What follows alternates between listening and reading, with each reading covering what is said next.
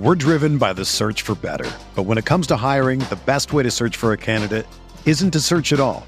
Don't search match with Indeed. Indeed is your matching and hiring platform with over 350 million global monthly visitors, according to Indeed data, and a matching engine that helps you find quality candidates fast. Ditch the busy work. Use Indeed for scheduling, screening, and messaging so you can connect with candidates faster. Leveraging over 140 million qualifications and preferences every day, Indeed's matching engine is constantly learning from your preferences, so the more you use Indeed, the better it gets.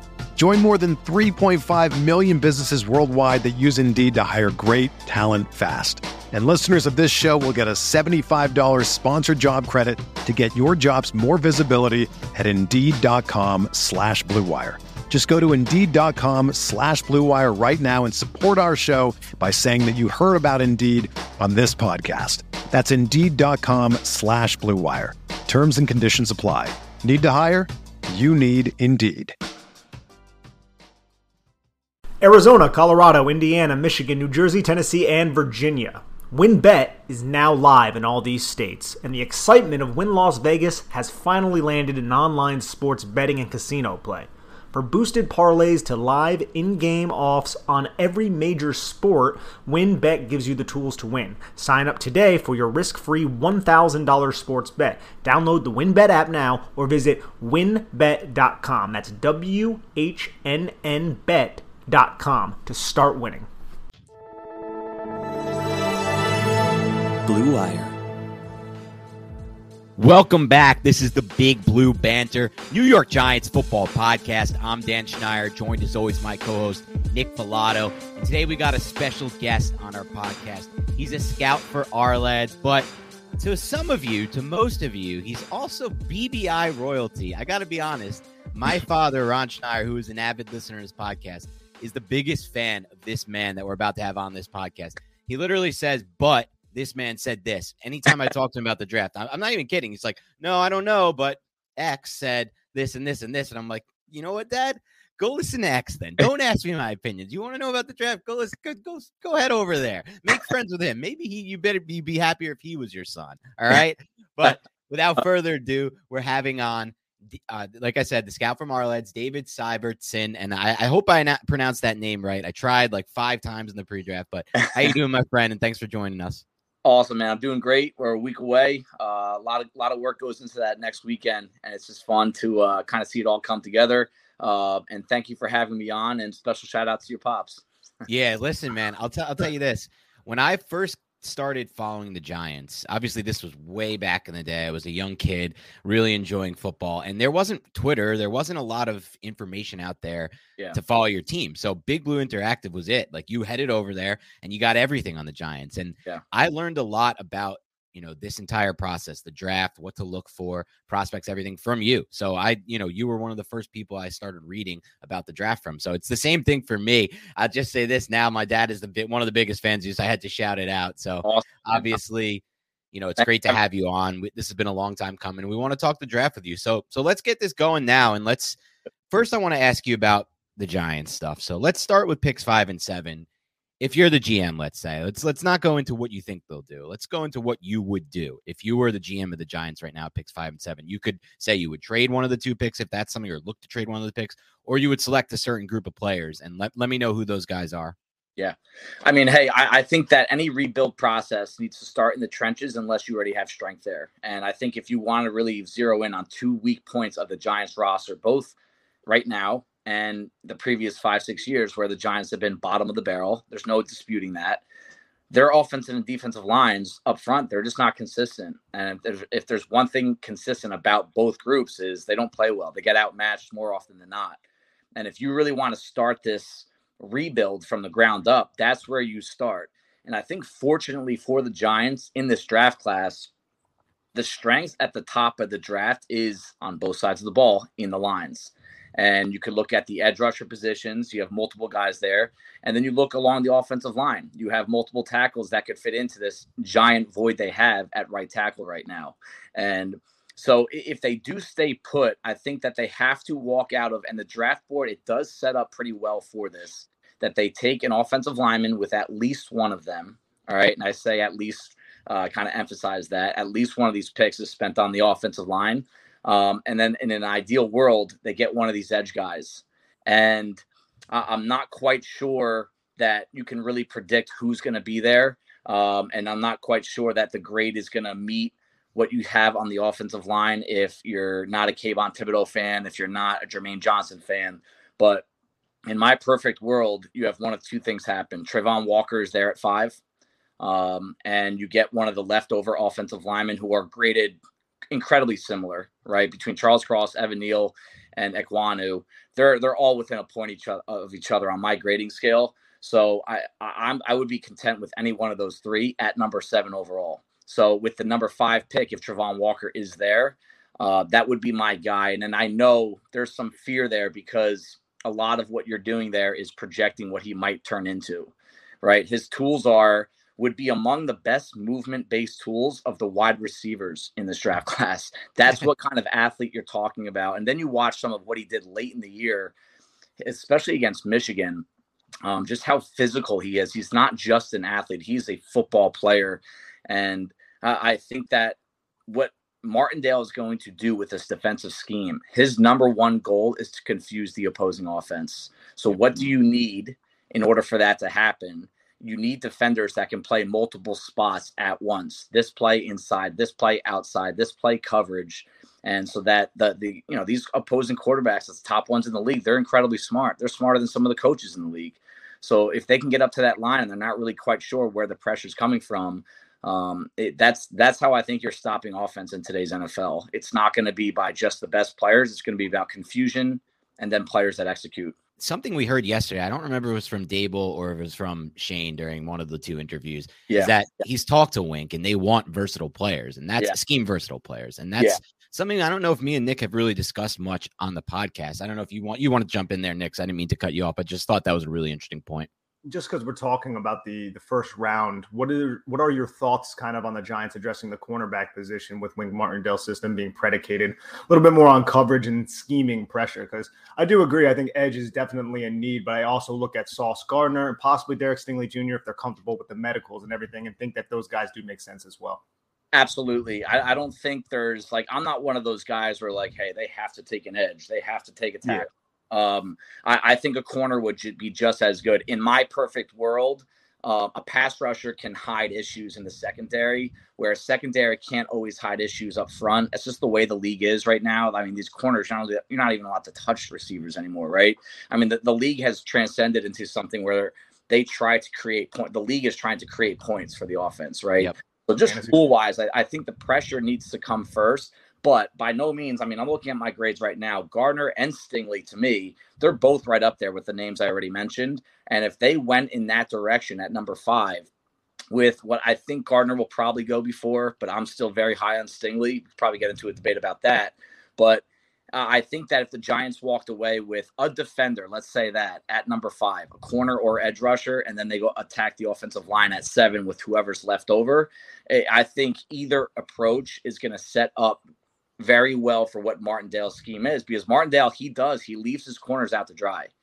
Yeah. He says, yo, you do not have help over the top. We are sending six, we are sending seven. Everyone's in man coverage. If you can't stick to DK Metcalf, we are going to allow a touchdown. You know, so you need to have guys that can really take an uh, take a receiver on an island and cover him up. So you could make a valid, incredible argument that that is more important than the edge guy. I think it's interesting that you mentioned because this is the second time we've heard this in two days. We had uh, Eric Crocker on yesterday, former defensive back, great, great NFL mind. Yeah. It's the second time we've heard somebody mention that. Look, and, and me and Nick have talk, gone back and forth on this as well because we are also pretty high on him. Yeah. We don't have Stingley too far after Gardner, and he's not yeah. talked about by a lot of Giants fans. I feel like if that pick was made, a lot of Giants fans would be like, "Oh, this is such a terrible pick. I can't believe we went Stingley. It was a reach. We didn't get Gardner. and we still went Stingley." But like you said, you tweeted this out, I think, like a week or two ago. You're like, "Look, if Stingley looks good at his pro day and he checks out medically, I have him right up there with Gardner." And he did check out. I mean, he didn't have much time to prepare for that pro day and still looked unbelievable out there. Yeah. So why I, do you have Stingley up there with Gardner? Talk a little bit about some of the skills you think that fit Wink what Mink, uh, sorry, what Wink Martindale wants to do completely agree with you that the the check the, the box the box was checked with Stingley at his pro day. You know, if he went out there and ran a four five, I mean, there's even discrepancy with what his forty time was, right? I mean, you have you know guys arguing was he a four four four or four three seven? I yeah. have a source I have said he was under four four. So whatever, guy, he's fast. All right, so that that's the answer to that question, right? Now, who do you take more? This, this is a really interesting situation, right? I think that if you're only going to look at the football player, right, the guy that needs to cover short, intermediate, and deep, Stingley's the guy. He, I have him one slot above Gardner on my overall big board, so I do have him graded higher. Um, I think when it comes to short and intermediate change of direction, the ability to anticipate routes, break out of your back pedal, and attack the ball without getting penalized Stingley has a little bit more coordination and body control. Now, does that mean he's a better prospect than Gardner? It's kind of this is where defensive schemes come into play. Gardner's the kind of guy if you want someone with more tools, obviously the height, the length, and I would even say the long stride speed down the field, like once they really get going, Gardner's going to be the one that probably protects you over the top a little bit better. So with this scheme, you could probably make a case for either or. I think football is one and loss, short and intermediate. And I think that needs to come first. If you can't cover short and intermediate, it's just going to get roasted. I mean, look what Tom Brady does. I mean, the guy just kills you by uh, you know a million paper cuts over and over and over again. And a, a corner that can cover the deep half, that's great, but you can easily avoid that uh, uh, on an offense week to week. Whereas Stingley, I think you're almost afraid to throw in his direction. And the last thing I'll say on these two is there's a lot of gray area, a lot of unknown with Gardner. And hey, there's a lot of unknown with Travon Walker too. So I know this is just simply part of the process, but Gardner, he didn't match up against receivers in the SEC that often, right? I think it was just in that that, that championship game against Alabama. And Stingley, you know, the, the reports that came out of LSU with from the coaching staff about what he did against Ja'Marr Chase and Justin Jefferson as a true freshman, right? right. That that level of competition week to week is greater than anything Gardner ever saw. Um, the roll of the dice was Stingley. I think that you know right now, I think he's a better football player. I don't think there's much questioning that. The roll of the dice is will he stay on the field? And that's everyone's worst nightmare when you're picking near the top of the draft is you put a huge resource uh, into an asset that you know isn't available right the best availability the best ability is availability right and if, it, if he can't prove that he's going to stay on the field now i was told that stingley could have come back this past year but I think it was more about like, hey, I'm just going to start prepping for the draft. All right. We got to remember that the best tape that we've seen out of any quarterback in this draft by a large margin was Derek Stingley in 2019. And I think that he kind of knows that that was enough for him. And I don't think he had much left to prove. Excellent point there because I mean, Nick said that earlier on one of the I don't remember when you said it, Nick, but he said, look, the best tape we have is 2019 Stingley. And one thing about Gardner is you know, you talk about a lot of people point to that Alabama game, like, oh, see, he did it. He did it against Bama.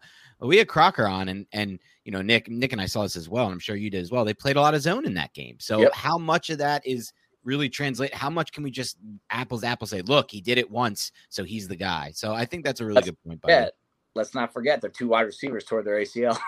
yeah, know, they, that too. You know, that he didn't against Williams that much. He didn't match up against Metchie that much, and you know, I, I don't want to say like I'm bashing Gardner. He's I'm looking at my board right now. He's the sixth player on my board. Uh, you know, this process starts off with three thousand guys, right? And he's number six. I like him a lot.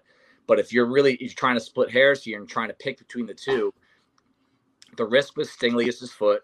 You know, there's a lot, there's less margin for error when it comes to lower body injuries than corners than I think any position in football. Receivers and running backs, you can still kind of get away with a banged up lower half or uh, injuries that accrue over the towards uh, over the course of a career.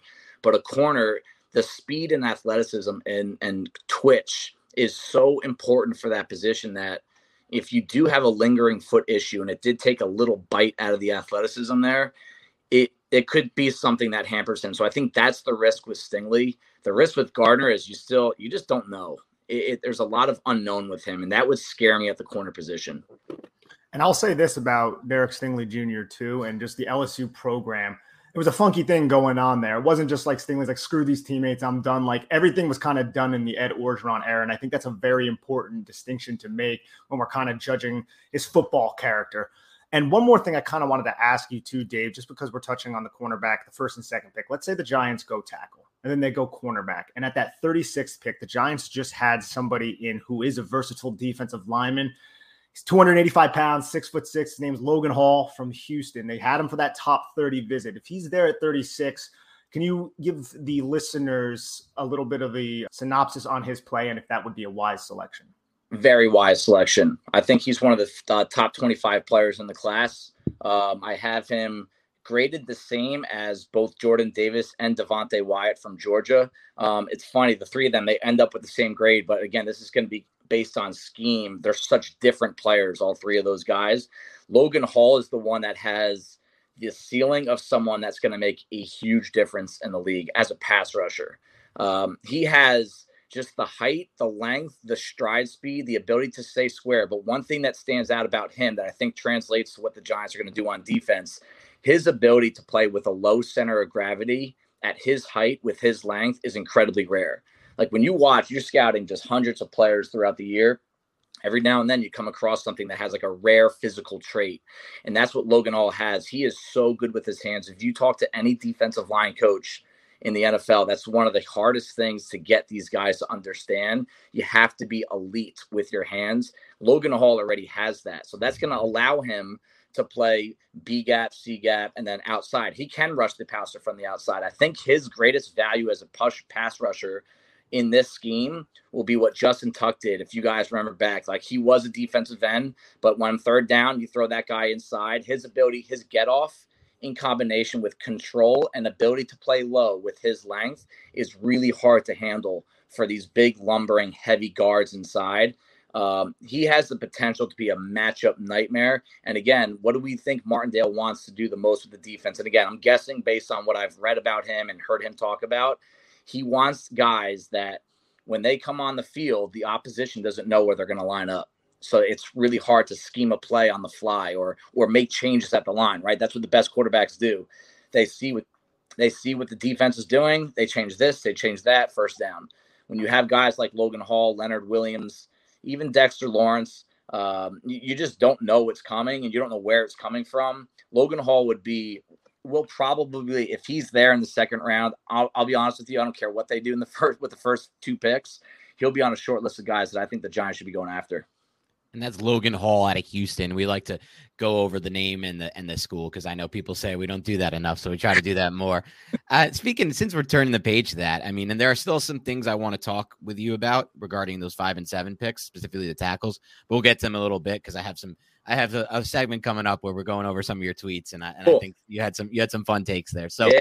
For yeah. now, let's focus on 36 because 36 yeah. is incredibly important to the Giants as well. And mm-hmm. you mentioned Hall as somebody who's going to be on your short list, regardless of what they do. And yep. I love to hear that because I'm a big believer in don't let your early picks dictate what positions you have to take next. Yep. That's not how this is. I'm totally fine with cluster drafting. I'm totally fine with drafting the best player, especially once you get past like 236. So, speaking of 36 overall, name some of the players that are also on your short list for the Giants. And you can even throw in some names that people are projecting in the first round because, you know, everybody thinks these guys are locked first rounders, but there's only 32 picks and some people end up falling every draft. Every year. Yeah. No, there's no, there's no question. I, I, I personally, I hate mock drafts because it's yeah. kind of part of the business and you just have to do it and it's fine, you know, but it, it's just, um, it kind of gives these guys the wrong label of, oh, I think this guy's a first rounder, but not this guy. And honestly, at the end of the day, it comes down to the system and, and situation. And a lot of a lot of these contending teams, like they, they will reach for players because they need to fill a spot on the roster. It's not because, you know, some ESPN big board has some guy ranked 24th overall, you know? So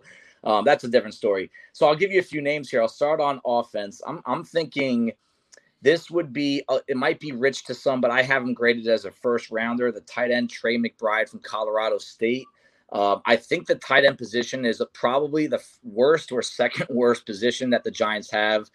When you look at both this season and the future, right? I think the Giants draft this uh, next weekend is as much about the 2023 season as it is about this season. So when I say that, I look at who's under contract at this time next year. And Trey McBride probably comes in as tight end number one on this team right now. But I think down the road, I would love for the Giants to have a tight end, whether it's the second, third, or fourth round, in the system for a year so that when they're ready to take off next year, right? They have because that that is a position that is really hard to translate uh trans sorry, transform from college to NFL. And you got to give these guys at least a year. It just is the blocking slash receiving slash route running combination, everything you have to take in. Um, you know, the guys that get beat up at the point of attack, but you also have to separate from slot corners. I mean, what position has that kind of demand? And I would love for the Giants to get a guy in the system right now. And I think he's the one, he's the one that I think has some special in him when you're talking about him attack the football in traffic. He tested athletically a lot better. He the, a lot of the numbers that you want to put next to him are the same exact numbers we saw out of George Kittle coming out of uh, Iowa. Um, I'm not sure I'm going to put him on that all pro status. Um, I did not grade him that way, but I think he's a quality starter. Um, Quay Walker, linebackers, two of them, Quay Walker from Georgia and Leo Chenal from Wisconsin. Two guys that I think just would be perfect fits for next to Blake Martinez because even though you know, Blake Martinez, I do think he's a stud. You got to think he's going to slow down a little bit coming off the ACL. He's, I think he's approaching the wrong side of 30 right now, or he's, or, or is almost there. You want someone next to them, next to him that can kind of be groomed for taking that over that role next year, but also someone that, again, back to that Martindale scheme that can provide something as a pass rusher. And Quay Walker, he got a few looks as an outside edge rusher, and he looked the part. I mean, he is tall, long, he bends, strong arms, great lockout game. He can turn a tight edge. Those are hard things to find with an edge rusher, and he's not even an edge rusher. Um, doesn't have the mental side down quite yet. I think some of his issues there got hidden by the fact that the Georgia defense had ridiculous um, amount of, of, NFL caliber defenders around him. Um, Chenal, I mean, this guy is a unicorn physically. Um, I did make a, a put a tweet out there about his workout numbers, his uh, his weight, his strength, and I think some of his production numbers. It's never been seen before. And again, there are some issues I see with him on tape, but you have to every now and then take a gamble on a unicorn like that. And everything that I've heard and read about Chenal is he loves football, eats glass, he wants to beat the crap out of everyone in front of him. I just think that's a fit for what the Giants are going to want to do on defense. So those three names right there, I can probably give you a few more, but love to get your thoughts on them guys because if you walked away with any one of those three guys or Logan Hall, um, Giants fans should be doing cartwheels. Yeah, we love Leo Chenal on this podcast, and we've been talking his praises about his fit with Dominic Martindale's system, yeah. specifically coming forward. Very, very just explosive, linear athlete coming forward. But then when you see him kind of bend around offensive lineman punches, the way he gets so low and has this – insane flexibility in his lower half to avoid those punches is great. I wish he wasn't so stiff when he's dropping back into coverage, but like you said, dude, you get this a give and take. This guy is a unicorn specifically when he has to come forward. I'm wondering, do the Giants have to take him at 36, you think, because of his unique skill set? It's a good question. Um, this is where I always get a little kind of like muddy in terms of where guys are going to go. Yeah. Um, if the Giants – you know, you could try to play this game like, well, if we don't take him, maybe we can get the other linebacker in the third round. 32 picks is a lot. You know, a lot can happen in those 32 yeah. picks. Um, I, I, think if the, if if the Giants want Chenal, I do think it's going to have to be in the second round, whether it's right at 36 or if they trade down a little bit or somehow end up trading up from the third round. I think it's going to be have to be around two. Um, I wouldn't. there are Quay Walker, I'd say the same thing. McBride, I would say the same thing. But yeah, I, I do think it's got to be round two. Quay Walker, somebody that I think could slip into the first round, like getting that kind of just rare athlete type yep. of stuff. Dan, I'm sorry I kind of cut you off. Oh no, you're good. You're good. I was gonna just say, look, I love one thing I love about what Sy just went over is he's not like adhering to the big boards, the mocks, like, oh, you got to take this guy at 55. Oh, you can wait. No, these guys are worth taking this early according to your board, and you're and you've put in the work.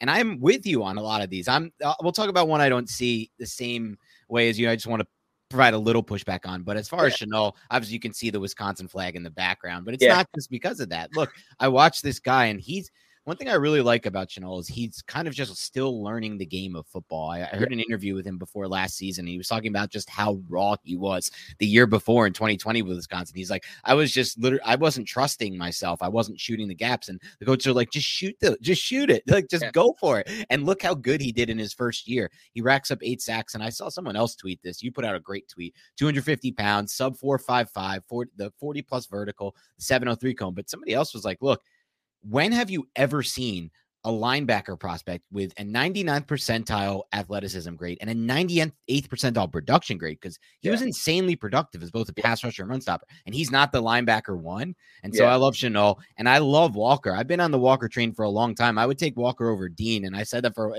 to me, it's not even a question. I like yeah. when you're projecting traits to the next level, Yep. I wouldn't. I wouldn't even come close to taking Dean over mm-hmm. Walker. The one person I will give pushback on for me and yeah. this is just my own thing because Nick likes him a lot, is McBride. I just yeah. when I watch McBride, I don't see a special athlete. Mm-hmm. And that and that's at the level he was playing at. And that's the only thing that concerns me, specifically after the catch. Like what can yeah. he give you after the catch? Now there is still that ceiling that he just becomes that beast chain moving, like Jason Witten type of player. And I understand that. But when you show me somebody who's still learn still coming into his own as a blocker, and then the and then the post catch athleticism isn't necessarily there. I'm just a little concerned with that type of prospect. But, yeah, no, I totally get it, and I honestly. I see, I could see a couple of the tight ends going in front of him just based mm-hmm. on traits alone. He's not tall. I think he's six three and a half. Yeah, which shorter than I want. Um, I just like I, I like his feistiness. Mm-hmm. Uh, you know, he's he definitely plays with a few screws loose, and he he gets after it as a blocker. Like that's one thing I, I think is pretty easy to see on tape is do these guys want to block or not? And McBride, he wants to fight in, in the trenches. And I think you can work with that. That's one of the prerequisites for being a good blocker. is You have to really want to do it. There has there's got to be a lot of desire there. And he, he does a pretty good job as a blocker. I would even say he's far more advanced than all but maybe two or three of the tight ends in the class, right? So I think that he's going to be okay in that department. Um, I was surprised by his 40 time, so he might not play to that kind of speed. The one counterpoint I would have to after the catch and not the special athlete is he, he was double covered more than any tight end in the class, and and that was charted, and that that's something that a you just don't see tight ends get double covered that often, right. but b that's there just wasn't a ton of space to work with in contrast to what some other tight ends will see. And in the NFL, he's not going to be the feature guy. I mean, I think McBride was the number one, two, and three receiver in Colorado State. You know, there there just wasn't much else to do. And you could even see when they got to the red zone, he only had one touchdown this past year. I mean, they were triple covering him because they knew that they were either going to have the quarterback run or they're going to throw it to McBride. There just wasn't much left, and it's hard to really create when there's no space. And there's there's no disputing the fact that he's not going to be Travis Kelce or Darren Waller. He's not that kind of special athlete, but I'm just looking for someone that, you know, maybe what Jeremy Shockey brought to the Giants back in the day. Just some attitude, a guy that's going to catch the ball in traffic. Um, I think he's got the best hands in the class. Ruckert's right there with him. Uh, but I, I, think that when the ball gets up in the air and he's in traffic, he's got the advantage at all times. He was um, big time baseball player, big time basketball player in high school. Um, and I just think that no matter what he does, he's going to be the kind of guy that just he, he achieves success. He will reach his ceiling. I like that because look, we always talk about as me and Nick, and it's like I do prioritize those traits first. Yeah. The ability to catch the ball away from your frame, the natural hands, and the feistiness, especially at the tight end position. That's something yeah. the Giants just haven't had in a while at tight end. Like it was the op- polar opposite of what Evan Engram brought to the yeah. table. Um, exactly. So yeah, maybe I, am that's somebody I want to go back and watch a little bit more of yeah. and talk more with Nick on because I feel like I gave that first evaluation and maybe I just need to do a little bit more. Yeah, but I, I, wouldn't even say like uh, you know I'm big on this stuff. Like I'm not gonna sit here and tell you you're wrong about that. I don't believe mm-hmm. in talking to anybody like that when it comes to draft. We're all guessing, you know. Yeah. And honestly, sometimes you just have a feeling on a guy. Yeah. And that that's just it. And like um. I just remember watching his tape in August prior to the season, watching him early in the year. I'm like, this is my guy, you know. Love to hear it. Let's talk a little bit about. We'll get, we're going to do some round by round stuff. I just want to talk a little bit about the two third round picks the Giants have in this draft because it's an interesting spot in the draft. The third round for the Giants, me and Nick did a whole podcast on this, has been a disaster zone for them since Mario Manningham in 2008. Yep. And everybody looks at that and they're like, oh my God, how pity us. We're the Giants. We're so unlucky. But really, if you look around the league, and I think Joe Schoen even mentioned this yesterday, or some someone in that interview. I keep forgetting who. The third round's been a bad spot for a lot of NFL teams. It's not really. It, it's more of a kind of dart throw than people believe it is because it seems like such a nice round to have a pick in. But it's, it's, yeah. almost, it's always been yeah. day one or day two of the draft, so you just always assume. Yeah, Right. But really, it's when you get past those 50, maybe 75, that's when you start to get into some guessing range. Yeah. So I just have a Eh, do you have? It's kind of tough to project that far, I know, but do yeah. you have any guys that you just that you're looking at like these guys maybe have like round four, round three grades, so they might be there. And I I love these guys. I got a round two, round one grade on these guys for the Giants. We're driven by the search for better, but when it comes to hiring, the best way to search for a candidate isn't to search at all. Don't search. Match with Indeed. Indeed is your matching and hiring platform with over 350 million global monthly visitors, according to Indeed data, and a matching engine that helps you find quality candidates fast. Ditch the busy work. Use Indeed for scheduling, screening, and messaging so you can connect with candidates faster.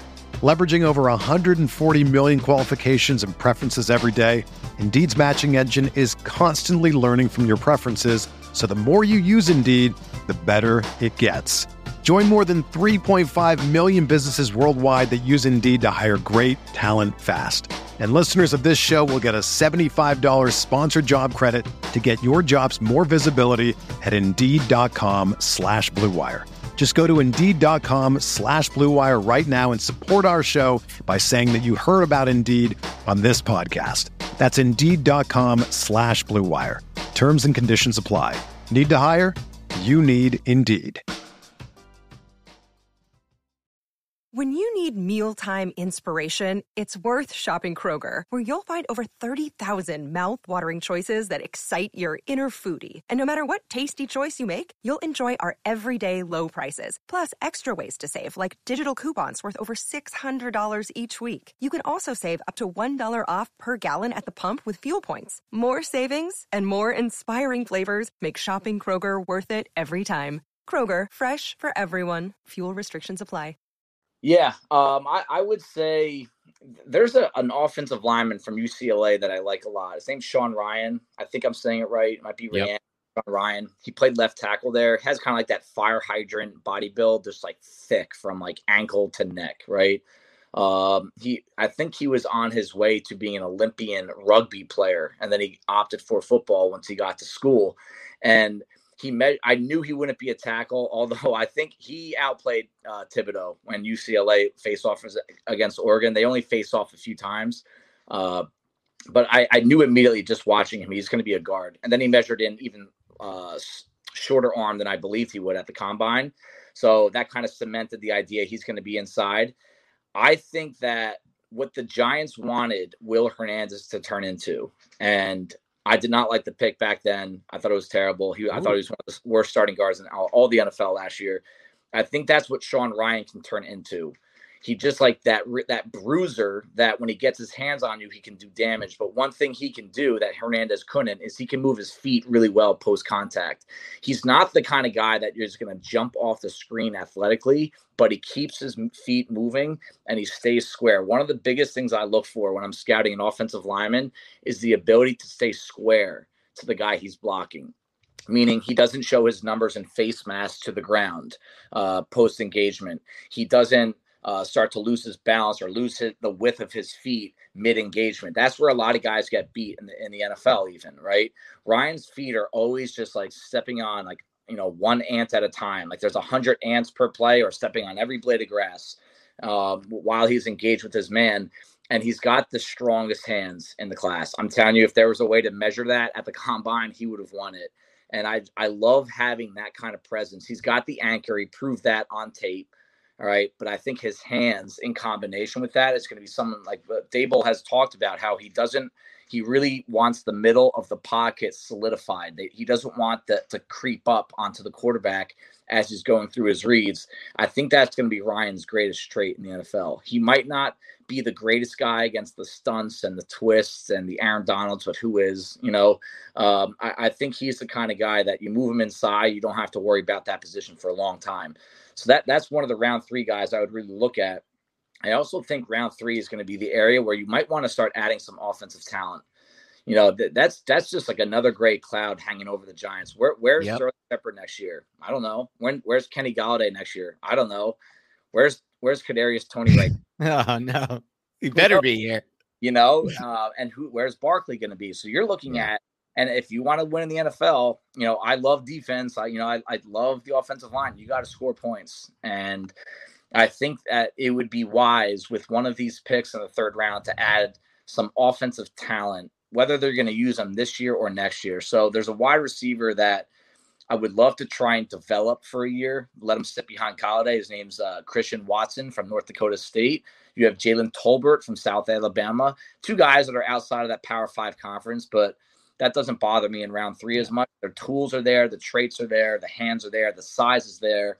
Um, one thing that bothers me a little bit about these receivers at the top of the draft, and I don't think Giants will be in that market, but they're all kind of sitting around 190 pounds, 185 pounds. And if you want to just take some time, go look around how many receivers under 200 pounds see a lot of success year after year. It's not a lot. You know, a lot of these guys are pushing 200, and you know we obsess about 40 times in stats, right? But I think size is a little bit underrated when you're looking at some of these guys. I think at Watson and Tolbert, these guys have the frame that if you can get them into the into the system for a year, let Daboll kind of get to know them, um, they'll be ready to rock next year. And, and one of my running backs that I would love to see in this Giants uniform um, to just you know you put him behind Barkley, but you use them in a lot of different ways is James Cook from from Georgia. Um, he reminds me of Dalvin Cook, uh, the Vikings running back right now, who's probably a top three running back in the NFL. James Cook moves the exact same way. It's like he yep. he's one of these guys that when you see him move, whether he's running routes, whether he's running with the ball, it's like he's on ice skates. Know, like it's like you can't even see his feet hit the ground, and he just changes direction so easily. Excellent space. He's pretty tough. You're not going to put him in between the tackles that often, but he can do it. And I think the trait about him that you also like is if you made him a slot receiver tomorrow, I think he'd still be a third round pick as a slot receiver in this draft. I think his I think his receiving ability is that good. Yeah, we love the James Cook call. To be honest, man, he was uh, I think our top three running back for both of us, or he might have been four. For, for, That'd be great. That's a good yeah, call. Yeah, that would be an excellent addition. And I wanted to touch on Rhyan because I just got done watching his film. A lot of my issues with Rhyan all stem from him playing out on an island at tackle. So if you kick him inside, and it's not just because he had sub 33 inch arms, yeah. I really think you're onto something with like the Will Hernandez, but actually good. Yeah. When you, when you, talk yeah. about his hands, dude, yeah. and this guy had a, like 11 and like three eighth inch hands or something absolutely insane, Ridiculous. which is like yeah. 99th percentile. Yep. Like the grip strength that you can garner from the, that type of hand use. If he fits his hands inside on you, good luck. You're not separating. Yeah, it's over. It's over. I like the rugby background, and you know, playing rugby and almost going to the Olympics for rugby is it, it's different. I, I, really like the background that he brings to the table. Um, and yeah, I mean that that's the guy. Like I have no idea. I've, I haven't been in touch with anyone that has even talked about him. I have no idea where he's going to go in the draft, but I, I have him as a second, third rounder, and if he's there around three, I don't. Again, I don't care what the Giants do at the top of the draft. You know, if you guys look at what the Bills had along the offensive line, and that's something. This is something I think you should keep track of the draft weekend. All almost all of their interior guys on their offensive line were tackles in college. Almost all of them, not just one or two. You know, including their center. Um, and so I, I, think it's something that there's a lot of tackles in this draft that I think you're looking at that round three, round four, round five stage. That if the Giants do grab one of these tackles at the top, you could see easily one of these college tackles being drafted to sit on the depth chart for a year, right? Behind the guys that they signed, pretty much all to one year deals, other than Glowinski, right? So they're not going to be here next year, most likely. Right. Um, so you're going to need another starter at this time next year. You got to keep that in mind. Draft weekend. Think about next year this time. Um, Sean Rhyan and Tyler Smith. There's a few few of these guys that I think they just project better inside. Where, like you said, Nick, the issue with him was against pure speed on the outside, and you just won't see that inside at all. Darian Kinnard as well from Kentucky, yeah, a big blue banter favorite. Who this isn't even so. I just feel like he wasn't even someone who necessarily struggled with speed, but people are projecting him inside. As Wake Forest's Zach Tom, have you gotten yeah. your eyes on him? Love him. Yeah, I have him as a fourth round grade. I think he's probably going to go round five, round six. Incredibly smart. I mean, I put him at with the centers for what you know, but I mean, the guy's pass protection tape is really solid. And I'll tell you what, he reminds me of Mitch Morse, and he's the center for Buffalo. Um, and intelligent, that's another reason why you like to put someone at center that was a college tackle is that his intel his intelligence level um, on and off the field is through the roof. He's like another coach, and that's what you want in the middle. So I'm I'm definitely on that Cam Tom Cam Tom train for for day three. I want to I want to unpack a few of the things you said there. A lot of great stuff there from Sy.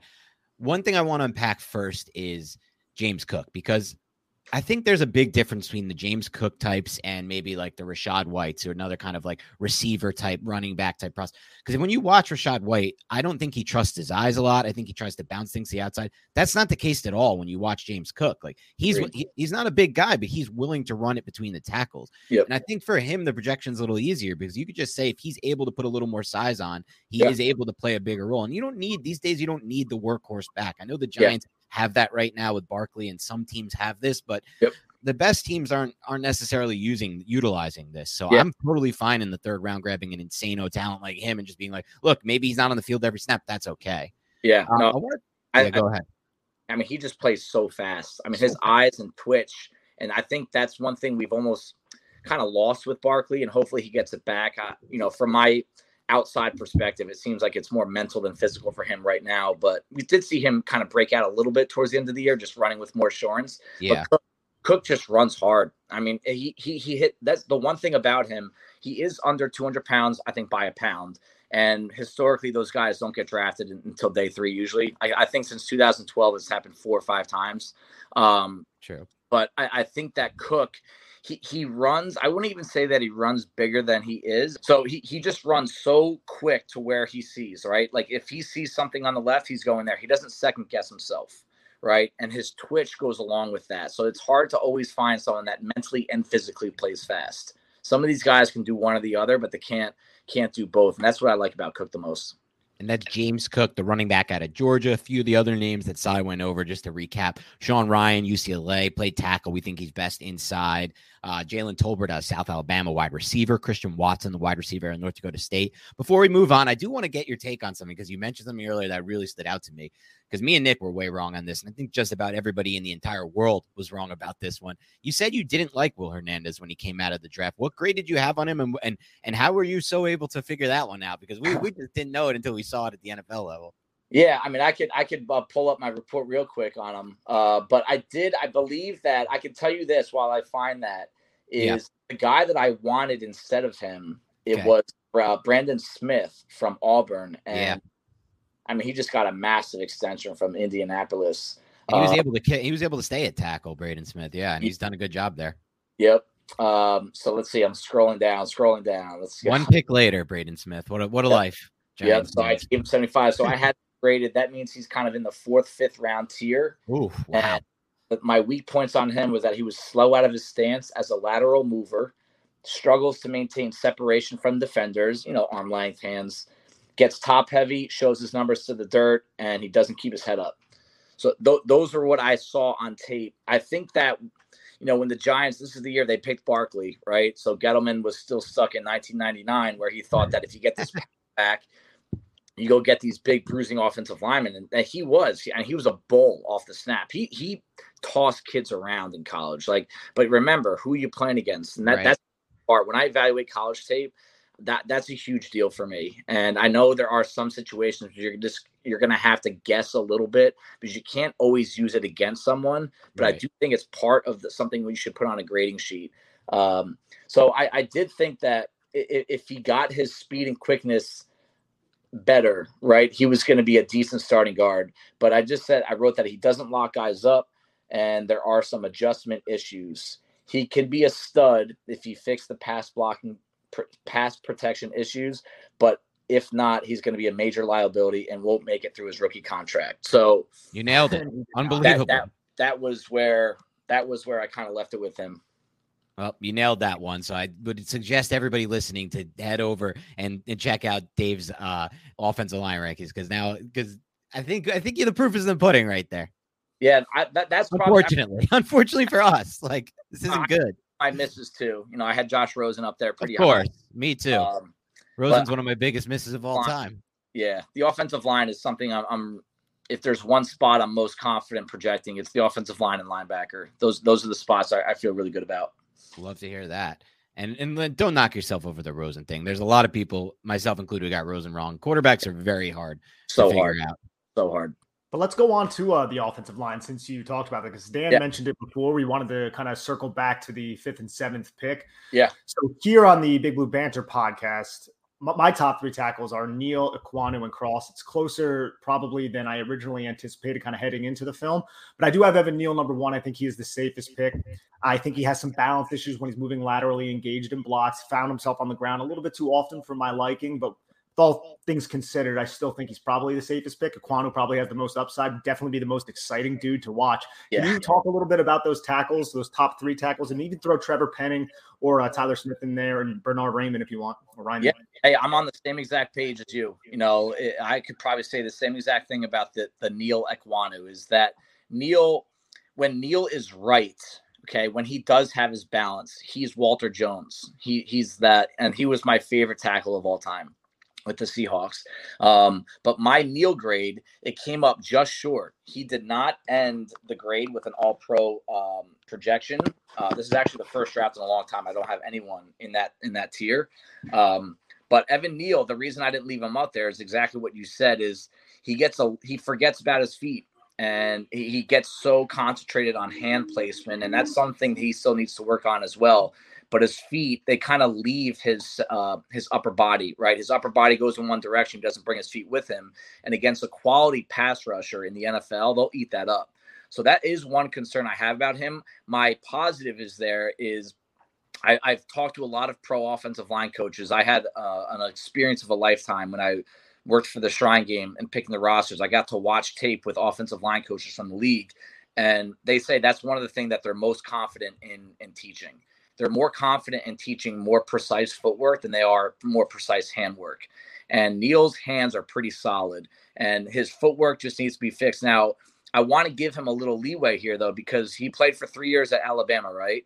Year one, right tackle. Year two, guard. Year three, left tackle. And the one difference between the positions in the NFL is the footwork gets reversed a little bit. Yep. So I think that he just didn't have enough experience there. And I think once that he gets into the league and he gets cemented into a spot. And I love how he said he'll play guard, right tackle, left tackle. Um, obviously, here he's going to be be put right tackle day one. I think that that's where I think the issue can be corrected. You might see some growing pains with him year one, but if he if that dude hits his upside, you're talking about all pro. And and I, I really love that about him. Ekwonu, I still I do agree with you. He'd be the most fun player to watch he brings attitude. I love, I just love how he comes across. He wants to be the best, all that stuff, right? I mean, the only catch is some of these guys are coached how to, how to talk to them. you know, he plays that way. He he he kind of plays the way Mekhi Becton did at Louisville, and that it was actually fun to watch him block. He would he wanted to throw guys out of the stadium. My thought on him, and it's not a popular one. I did grade him as a tackle, but my ideal world would be put him at guard. I, I just think that's where he'll do the most damage. And can he handle tackle? Absolutely. He's he's the athlete. Um, but I I would just the Giants would really be a different offense in the running game if they had Thomas next to Ekwonu yeah. at left side. True. And there's a lot you can do with a guard that can move like that. There's a lot you can do that some teams just can't because you normally don't see an athlete like that inside.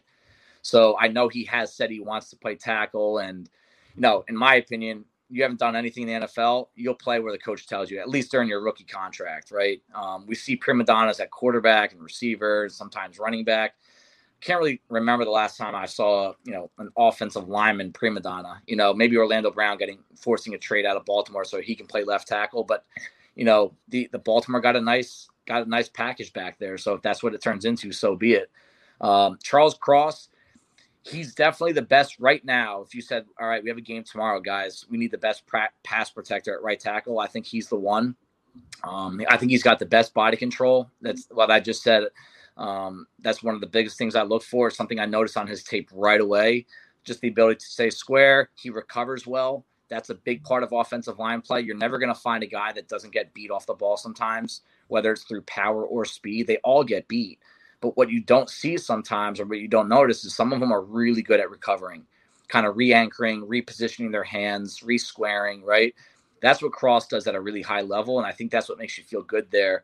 Um, the issue, he just was rarely asked to run block in that Mike Leach system. The last Mike Leach tackle that we saw come into the league that was supposed to be pretty good was Andre Dillard uh, for Philadelphia, who is already just, I mean, he, he didn't, he couldn't cut it for exactly the reasons everyone was concerned about. The power yeah. wasn't there, the anchor wasn't there, didn't get moving as a run blocker.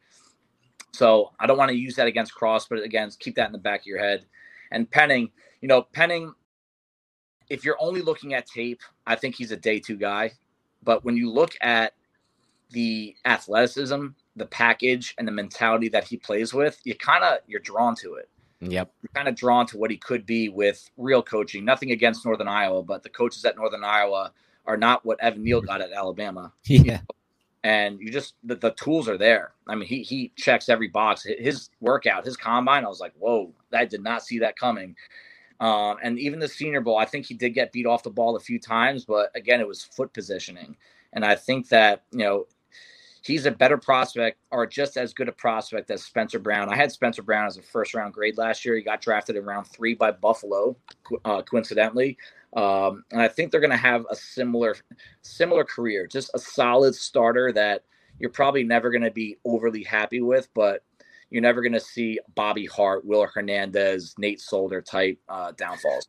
Just giants. Just keep naming yeah. them. Keep naming them. It's, it's interesting too because it's like I felt like I got Kolton Miller's evaluation really wrong because I watched so much Josh Rosen that year and I saw how bad he was.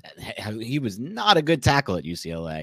And but everyone said, look, there's tools there that you can work with and you can make him a better player. And he's become a good player in the NFL. I, I, think he's been he had a great year 2020, and I think last year was kind of up and down after his breakout, but he's still become a starting NFL tackle, and he got a big contract from the Raiders. Yep. And that kind of remind it kind of makes me kind of second guess myself on Penning, who I'm not ultimately that high on, but it's yeah. like can he have that similar trajectory to yeah. a Kolton Miller? You don't know.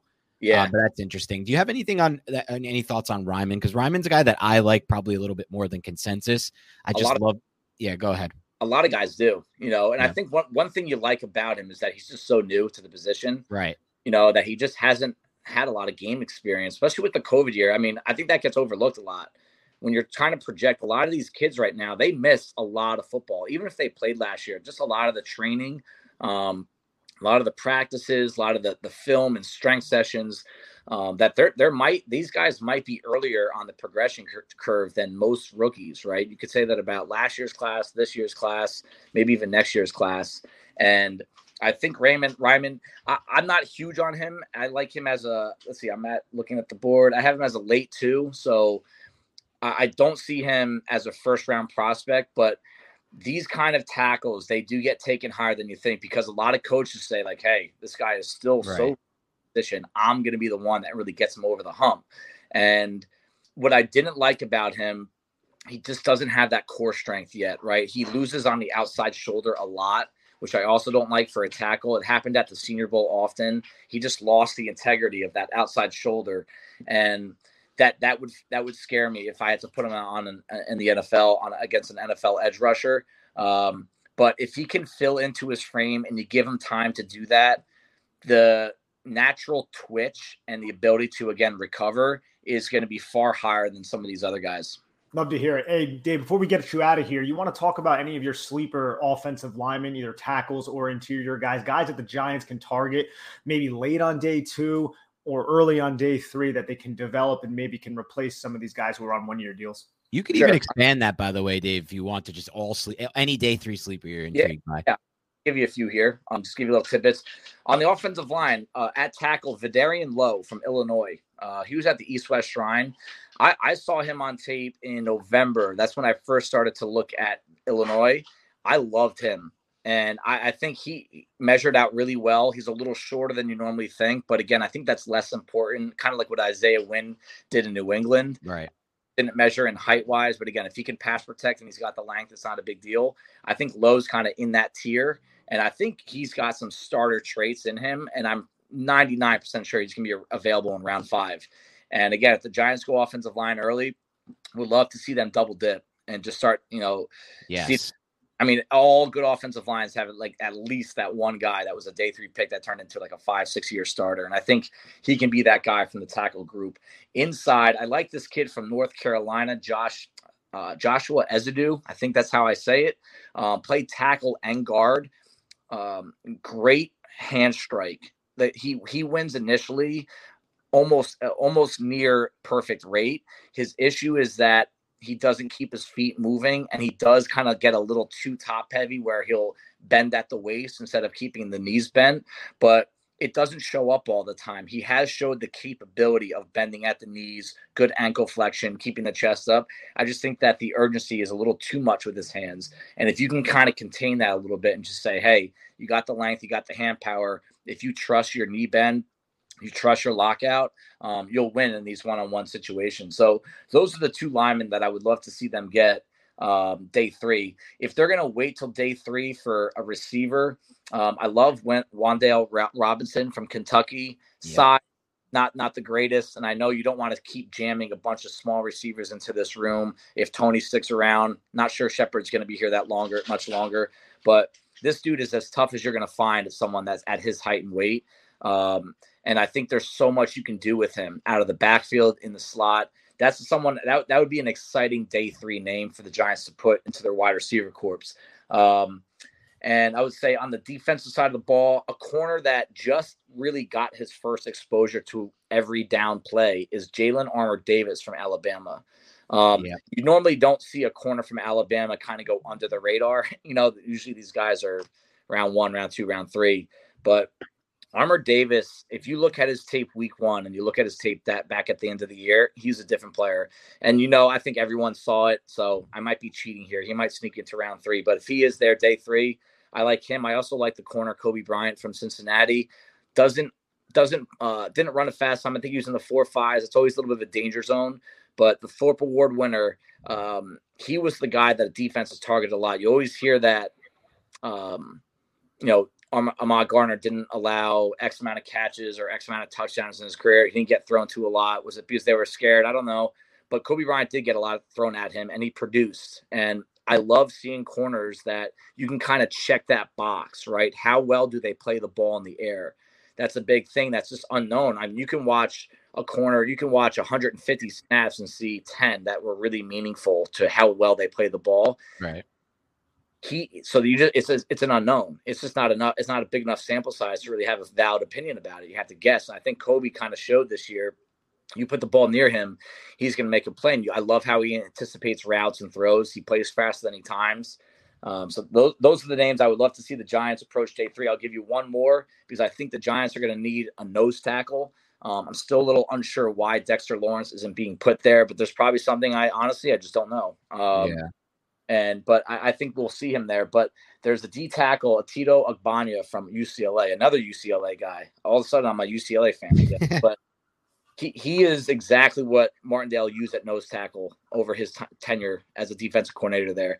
Just a guy that's not going to jump off the screen athletically, but he's got that like that square frame that he he never loses the integrity of where he's trying to face. So he can two gap, and that's what I mean.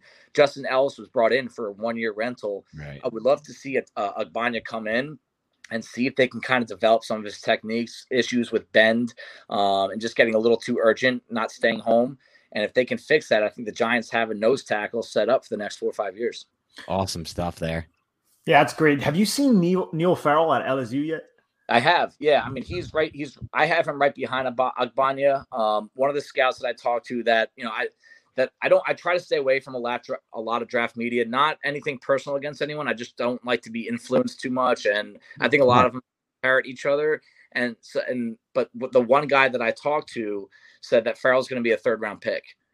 Um, and that makes sense to be honest to me because I when I watched him, I was really really impressed with his ability yeah. to string pass rush moves together. Like the dude was he's three hundred something pounds and he's flashing like inside spin moves and outside spin moves, coming to balance, recollecting himself, and then pursuing the quarterback and flushing him out of the pocket. That's just not something you see from three hundred fifteen pound players and he's yeah. like mocked in like the sixth round. I'm like, dude, there's no way that guy's going that way. Yeah, he's probably going to be day two, maybe early day three. I had him just behind Abagya, Ogbonnia. He's like the next three. I kind of have like I try to separate three, four nose tackles from defensive tackles, just because it's a different position. Not every scheme uses them either.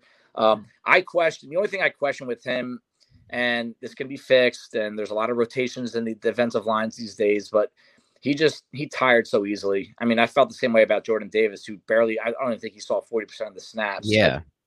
But I just don't I get nervous about these up tempo offenses that I think Farrell can be good in short glimpses, but if he's on the field for six, seven, eight plays in a row, he's a different player. And I think his good is really good, but his bad is really bad. You know, so Yeah, I have that in my notes too. He could trim up a bit. He has some sloppy yeah. weight, and he's actually 330 pounds. So yeah. I, I undersold him. definitely trim it up a little bit, and um, you know, I don't want to be the one to tell him that, so somebody else can. yeah, that could be his coach could tell him that. Yeah, yeah. Wink can do that. and I definitely want to be cognizant of your time, Sy. But you did say you did give us a little few more minutes, so we have a few more yeah. minutes to have you here. And look, this has been unbelievable. So we're going to take advantage of all of them. So oh, I yeah. want to throw one more name at you, and I hope it doesn't sound like a homer pick, but I just really feel like this is the year where there's a lot of value coming from this Badgers roster. If you look at it and where they're yeah. projected, and obviously, on top of that, this Jim Leonhard defense that they're coming from has some similarities to what Wink Martindale wants to do. So it's a good fit. And this is not necessarily, I don't think he's going to play nose, but I think he can rotate with uh, uh, at defensive end for the Giants. And that's Matt Henningsen out of the Badgers. Have you have you watched him at all? He's definitely a day three guy for sure. He won't go any earlier, but I think he's going to provide value for a team. Yeah, I'm trying to find my notes on on it. He had a didn't he have a pretty impressive uh, pro day? Really impressive pro. Day. Yeah, I so my game notes on him were undrafted, but, but a preferred free agent. So that basically means it's one of those guys that teams fight for after. Like sometimes, like a lot, you'll see this with prospects a lot that they don't want to get drafted in the seventh round. They they they want to have eight teams calling them post draft. Right. They can find like the best situation for him. So those preferred free agents are the ones that like teams kind of will shell out a little bit more money. A lot of people don't know that there's a lot of contract negotiation with undrafted free agents. Um, right. Like some teams that will shell out more money. So anyway, Henningsen, great hand fighter, good pad level, never loses gap integrity. So that alone right now, it almost screams like just your classic five tech in the three in the three yeah. four, which is going to be the Giants baseline defense. And he has, I think, did he measure and it was at 285? I think he got just under 290, but uh, it yeah, so been, yep. That's kind of my, my my fear with him is that his frame is probably close to maxed out. Like he's yoked up right now. He doesn't have a lot of more room to add any more mass. And that that weight right around there for a 3-4 defensive end is on the small side, but you can work with it. My only issue with him is I, I think he got locked onto and he had a hard time disengaging. So just because of that alone, you're not going to see a lot of pass rush from him. Yeah. That's okay. We're talking about a day three pick here. Right. But the, the, way the NFL is trending right now, I feel like if you don't offer something as a pass rusher, and whether you agree with it or not, um, teams just don't value it the way they did three, four years ago, even. You know, like I feel like every year we kind of just get further into this, like, hey, what do you do against the pass? What do you get? All right, then you need to be able to do something elite against the run defense. Right. something elite in him other than the fact that he can hold his gap. Not really, but I, do think that he's got a good shot at being drafted because again, the, the coaches, the decision makers, they're going to see the tools. And yeah. athleticism, it jumped off the screen. Like that's one of those like one of those pro day workouts that came in across the board, and I was like, every, and I'm sure everyone else did this too. Just like, whoa, you know. so there's something there, right? And that's kind of the point. Like maybe the scheme at Wisconsin didn't really get to maximize what he can do. And that's everyone's dream, right? Yeah. It, a college scheme didn't let him play the way he could have played with that athleticism. So I think he gets drafted, um, but I think you're looking at round seven. And that's fair. Just jumping off the screen is exactly how his pro day was. 37 and a half inch vertical at 289 pounds with a 7163 cone is just absolutely absurd. At that, at that weight, it's rare. At that weight, at 289. Let me ask you one more thing about sleep. It doesn't even have to be sleepers. Let's just say the Giants don't go with Chenal or Quay Walker at 36. And I don't think, I think you're spot on, by the way. I don't think there's a chance either is going to be on the board in round three. I know some are projecting Chenal there, but all it takes is one coach. You said you feel really confident about your offensive line, and we've done a lot of that, and your and your linebacker evaluations. Yeah. Give us a few other and this is a position where I know it's not considered a positional uh, a position of importance right now in today's NFL, positional yeah. value, all that. But man, I've been looking for the Giants to improve off-ball linebacker for so long. I could me and Nick every week what we do for the podcast is we do all 22 film review of the offense and the defense. And I just can't watch Tae Crowder anymore play that yeah. amount of snaps. It just it's not what I want to see anymore. It's not helping the Giants. And so yeah give us a couple names or anybody you like to kind of step in and play next to Blake, like you said earlier. I love Darrian Beavers from Cincinnati. Uh, love that. He looks like a Steeler slash Raven to me. You know, um, just he's oversized. Again, again, if you're look, looking at a day three linebacker or a sleeper, if that's what you want to call it, again, there's going to be holes in their games, you know, so you have to accept that. The hole in Beaver's game is he he's not overly twitchy with lateral movement, but he played all over that defense. Like he rushed the from the middle, he rushed on the outside, he played off ball linebacker, he played Mike. Um, that that's and he he tested pretty well. I think his jumps and, and agility were pretty good. Um, and just he's a, he's a man. Like he, he's one of the few guys that will come out of college and he'll be able to play with the men of the NFL day one. He'll be a bruiser. I think he's going to be a guy that adds a personality to a front to a front seven. Um, if you want more speed, more like, hey, I'm going to get to that sideline before the running back does, or hey, I'm going to chase down Lamar Jackson from behind. Channing Tindall from Georgia, just a one year starter. And again, sometimes one year starters worry you, but when you come from that kind of program, that kind of defense, I'm cool with it. You know, yeah. he he showed a lot on tape. He doesn't know what he's doing yet, though. So that, that's one little issue that you might have. But again, next to Blake, that can hide you a little bit, right? Yeah. Eventually, he'll have to do what Tae Crowder did not do, and he'll have to take the step up. Um, but ironic, they'd be coming from the same program. Um, another one that I like, let's see here. Um, a guy, if you want to take a chance on, this is more of a medical risk. But yeah, I, oh, I know you're going to say, and I love this. Yeah, Damone Clark from LSU. Yep. Uh, he would have been. At, I know I hate using if, like if is fantasy, right? But had that injury not popped up, he was going to be one of probably the top three linebackers in the classroom. Yeah. I mean, checked every single box, you know. And whenever you see that number 18 from LSU, you got to give him a second look. That's a, that's a big deal there. And you know, he speed, size, physicality, instincts, all that's there. Um, that anything, anytime you hear something with the spine or fusion, it, it worries you. But he and his representatives are very confident he's going to be full strength next year. So he won't play this year, just so you know. Yep. So I think it's going to make him drop into day three. But hey, the the Giants are a team that I think it's it's worth taking that kind of gamble at least once. I don't know if I would do it with David Ojabo in round two, but day three, that's the kind of risk I would want to take because it's basically a free pick for next year. And I, I think uh, another linebacker I really like, um, little undersized, but Malcolm Rodriguez uh, from Oklahoma State, just a dog, dude. Like that dude. I mean, at the very loose, at the very least, he's going to be an elite special teamer. Right. And again, that's one thing that you see on day three gets overlooked. That's where like round six, round seven, sometimes even round five, the special teams coaches have a lot of say in, in who this team's going to take. Like they do their scouting too. Um, that that the special team, I want that guy as a gunner. I want that guy in my kickoff coverage units. And Malcolm Rodriguez, if he's not drafted by that point to play, you know, weak side linebacker and try to develop him there, there's going to be a special teams coach or 10 banging the table for him. Love that call, man. Just because he's like five foot eleven, he's gonna I know. fall down. Yeah, it makes me feel better about myself. I love the Damone Clark call, man. This is the exact type of player I hope they take. I mean, look, uh, last year all we listened to with Trey Smith was the medicals, the medicals. You can't take a chance on him. What are you losing when you take yeah. when you don't take a chance on these guys on day three? Yeah.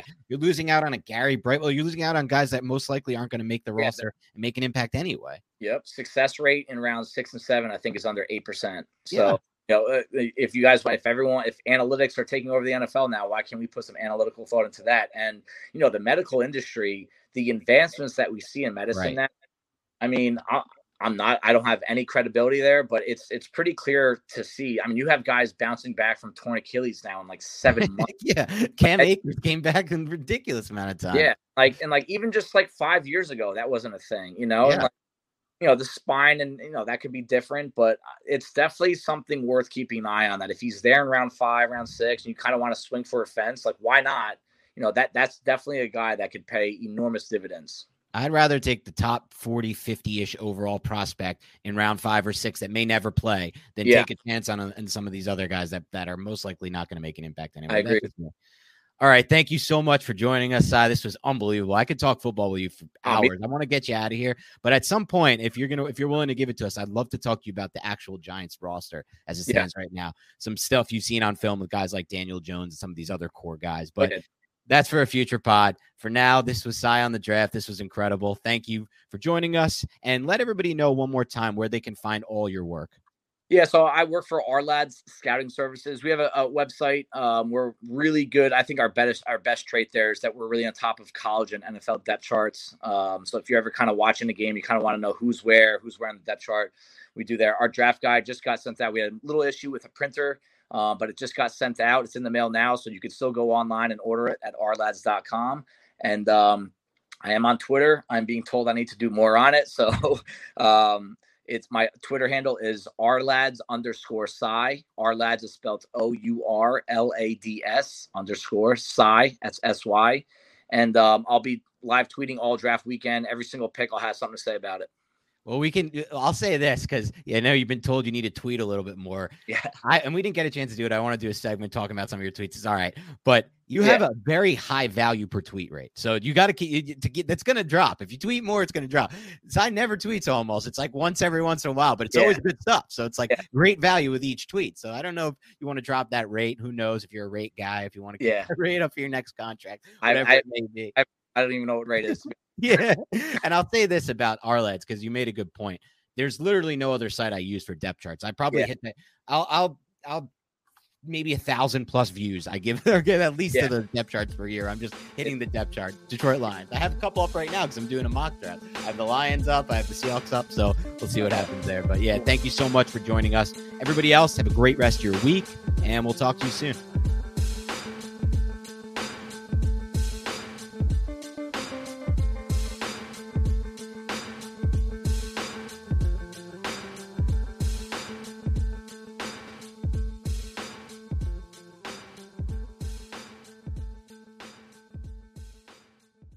Everyone is talking about magnesium. It's all you hear about. But why? What do we know about magnesium? Well, magnesium is the number one mineral that 75% of Americans are deficient in. If you are a woman over 35, magnesium will help you rediscover balance, energy, and vitality. Magnesium supports more than 300 enzymatic reactions in your body, including those involved in hormonal balance. From functional medicine doctors to mental well being and female hormone experts, we all know that magnesium is the one mineral to improve all aspects of well being and health. But which one? Magnesium Breakthrough from Bioptimizers, the trusted choice recommended by leading experts with seven best absorbed forms of magnesium to ensure your body receives the support it needs for overall well being. Go to bioptimizers.com slash balance today and use code BALANCE10 for 10% off. Support your journey to wellness at B-I-O-P-T-I-M-I-Z-E-R-S dot com forward slash balance. Magnesium Breakthrough from Bioptimizers, your foundation to optimal health and vitality.